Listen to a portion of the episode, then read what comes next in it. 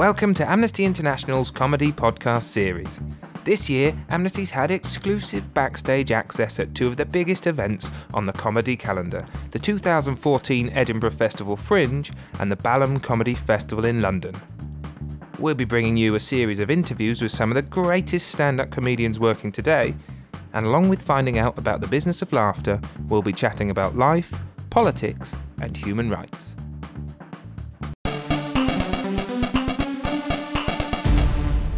This episode, we talk to the extremely funny stand up and novelist Mary Bourke.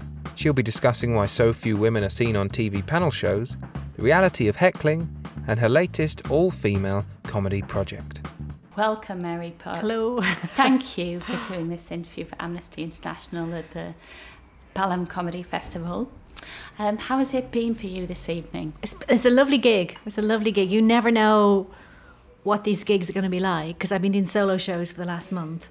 And so people will come along to see a show about feminism, which is just me doing talk about feminism for an hour. But here, I'm just one person on a bill, and they haven't paid to see me specifically, so that can always be a bit tricky. But it was good. It, it went well. I'm happy with it. So, have you um, played at Balham very often? Have you been here a couple of times? Um, I think most people do it about twice a year. But I mean, it's, it's comedians' favorite club. It's one of the favorite clubs we all because it's been here for years, and Dave really loves comedy, and he's a big supporter of female comics as well. So he'll always try and have women on the bill like every single week if he possibly can. Well, what you just mentioned there, that touches on something we were discussing earlier about the lack of women being represented at festivals around the country, V Festival, T in the Park, and also on a lot of television panel shows. How do you feel about that, and why do you think it's happening? Well, I, I think the BBC have to have, which I think is they have like one woman on per panel show, but it's just a woman. It doesn't have to be someone who's a comic. It's just a woman. So you'll have some woman who's not really related to whatever. I, yeah, I, I, yeah, they have people like from on from the Only Way is Essex. You think, well, okay, she has a vagina, but that's not really. What's her other qualification? I mean, that's even more tokenistic. That's even worse than having an. Do you know what I mean? You just uh, we're we're just going to be really overt about having an, a token woman on. Woman's got no relation to what it is that we're talking about. So yeah, it's it's I, I it's gotten worse. I mean, I the reason I wrote the show about feminism last year was because I was so annoyed what was going on the circuit, and if anything, sadly, I think it's gotten worse. That's you know? interesting because when the, I think we've taken a step back, a major step back, which is very, very depressing. But Why do you think that is? Because I know when, when it when it blew up in the press about these festivals, I was quite surprised at some of the comments from male comedians, very well known male comedians, and one of them was, well, you know, women uh, aren't prepared to the travel that's involved, which oh, really shocked me. It? Yeah. Um, and it's and it was because apparently if you get if you travel for long distances, your ovaries are going to explode. If you, that's just nonsense. It's just, and so condescending as well. And, just, and, then the other excuses are, um, oh well, you know, we tried to book some women, but they weren't available. what do you think's going on? Why do you think this is happening? I think the people the people who book these festivals, um, they don't cast a wide enough net. I mean, I'm doing a show in Edinburgh called Funny for a Girl, and the reason I did it is because I'm getting every day there are four different women on a bill. We're all different from each other, but all equally funny. And it's to showcase all the women out there who you don't see necessarily see on telly, but I know are really brilliant club comics. And the problem is that sometimes um, just promoters will just go to certain agents and go, you know, send me a woman, but not every comic has like a big time agent. Do you know what I mean? So mm-hmm. they need to cast, they need to put more effort into searching for women. There are brilliant women out there, but they need to go looking for them. You know. Mm-hmm. And um, just in your own career, have you have you come across a lot of sexist or misogynistic attitudes? To, to, be honest, no. And I'm actually married to a comic. That's how much I love comics. I haven't. But I think a lot of it's very honestly, I haven't. I, I, I just noticed when I, what I, I found most depressing on the professional, the pro circuit that I'm on, it's fine. I think it's okay. I mean, I, I do what I do. But the open mic circuit is just this. I remember doing a, an open, the reason I wrote the show, Muffragette, is because I did an open mic night. And at least three or four of the young guys did rape jokes. Bad, bad rape jokes. And I remember thinking, and they didn't get any, uh, just an attempt to be edgy And I remember thinking, what a hostile work environment this was for young women who are trying to break through. Yeah. And that's the most difficult time being a female comic. Is when you're an open micer and you're desperately trying to make through.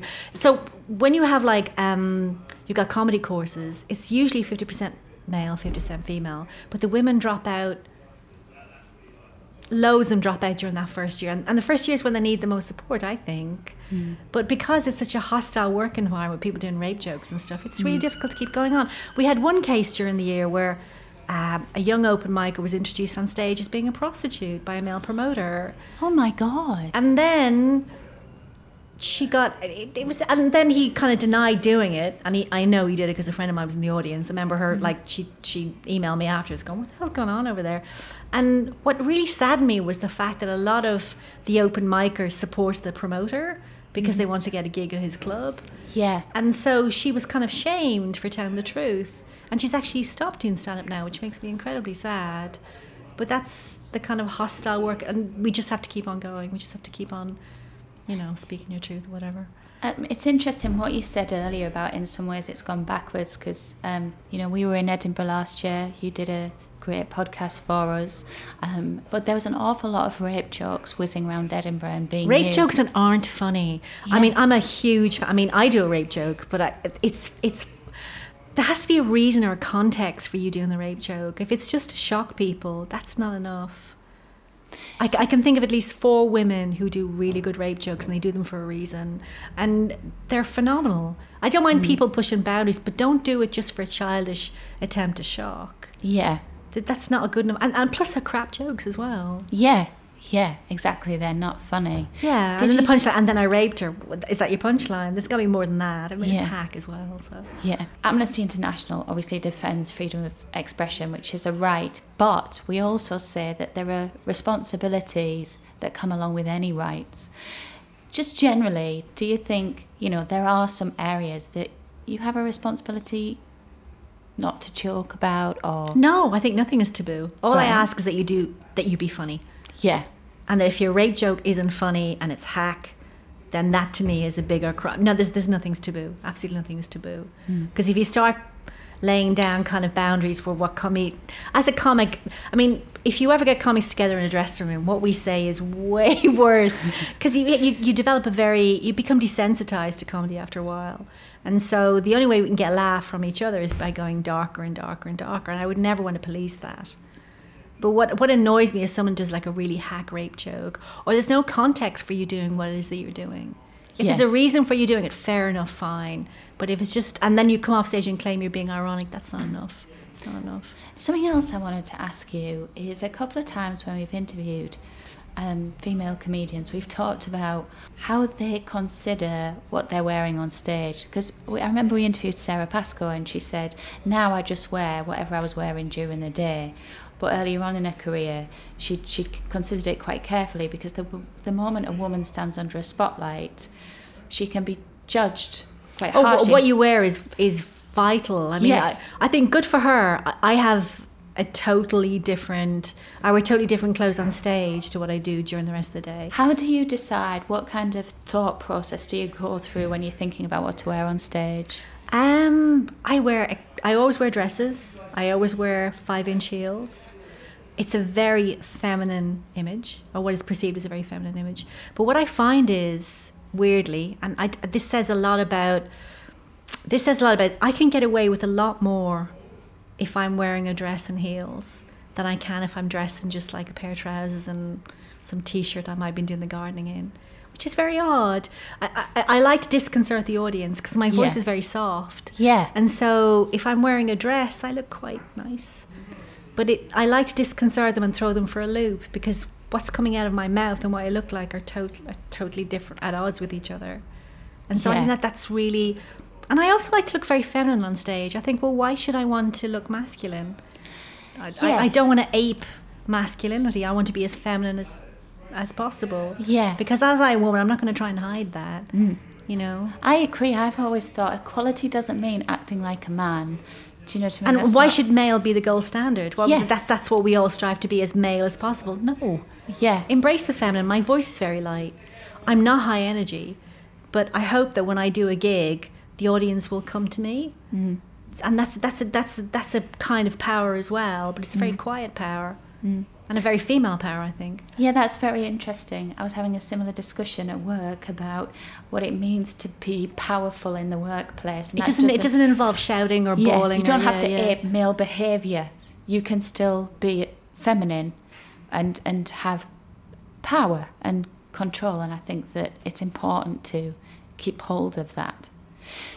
If I could just go back to when you first began, what was it or who was it that inspired you to go into comedy? I read Joan Rivers' autobiography, Enter Talking, which, if anybody's interested in comedy, please get the book because it is amazing.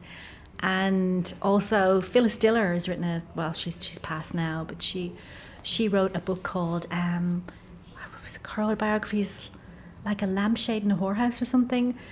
I mean, she entered comedy when she was forty and had five children. Wow. So I mean, in the 1950s, where it was way more sexist than it is now, but these women just kind of barreled through. They're very funny, and I just thought that's such an inspiration. And I remember seeing comedy and thinking, I can do that.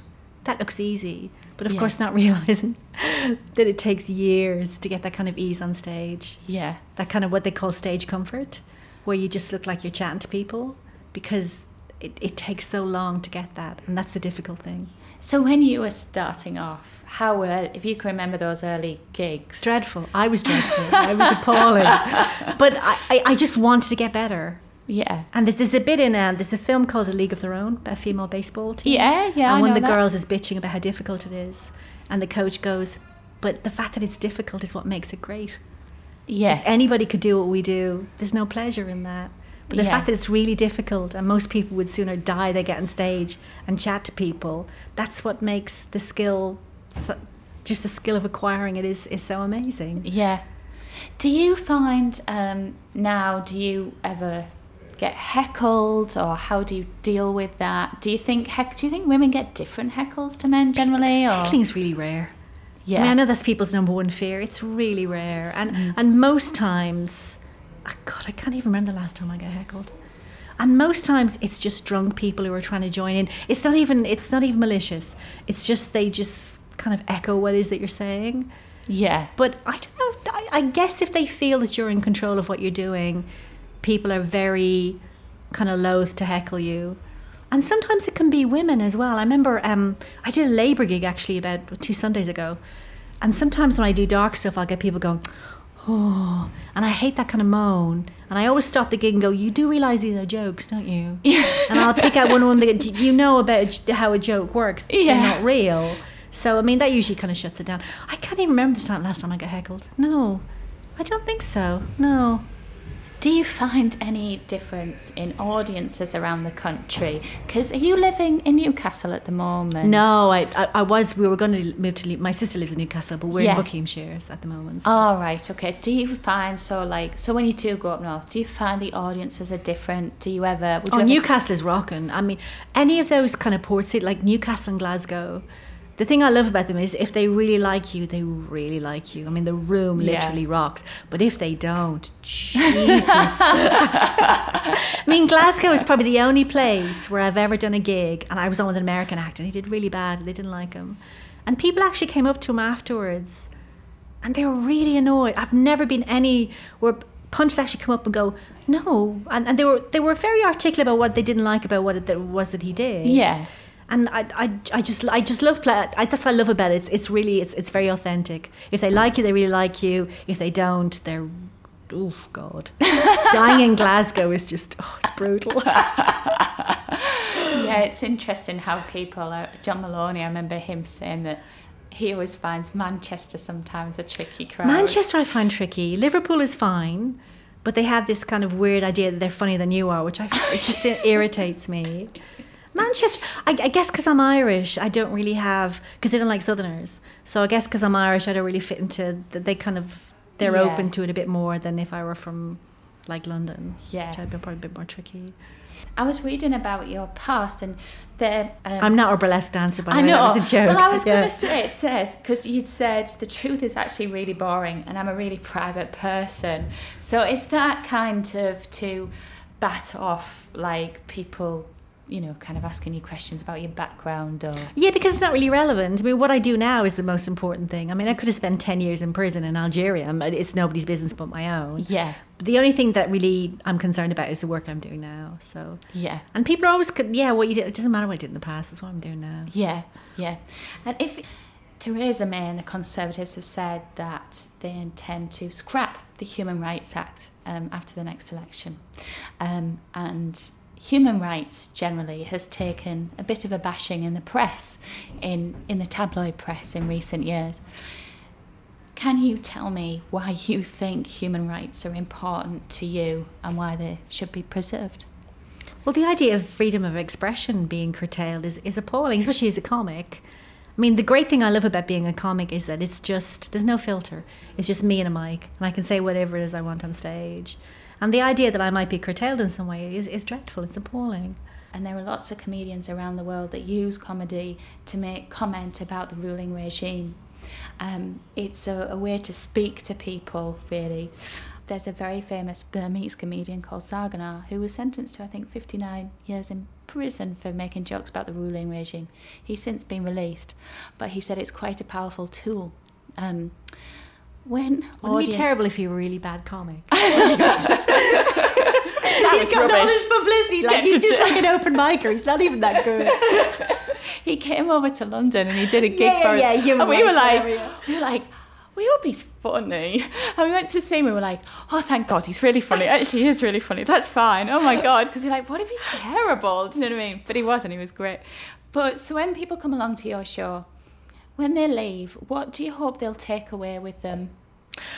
the whole, the whole reason I did Muffragette and also with Funny for a Girl, and please book some tickets in Edinburgh because I want to, I want to get loads of free. Yes, definitely. She's amazing. Is, is that um, with Funny for a Girl, I wanted to show people here are four different women on a bill, and every day I've got different women. We always close at music because I like music. I think it's a fun way to visit to to to end a show. But here are four funny women, all of us different, all different styles. We're not the same, and we're all equally funny and it's just a lovely showcase for for women in Edinburgh because I know I couldn't find any other show in Edinburgh that had four women on the bill. I mean, there are mm. some ones that have like open micers and stuff, but that's a different thing. But these are all professional comics who you've never seen before. But trust me, Yeah. I've curated this thing, and I and I know that verb sounds wanky, but I don't care. and and I've chosen all the women I find really really funny, and I put them together on one bill, and you'll go there and you'll have a great time. And as for Muffragette, it was a show about feminism, and I wanted to make a show about feminism that wasn't boring or preachy, and it was also really funny, and also make you think as well. Mary Pert, thank you so much for giving us your time.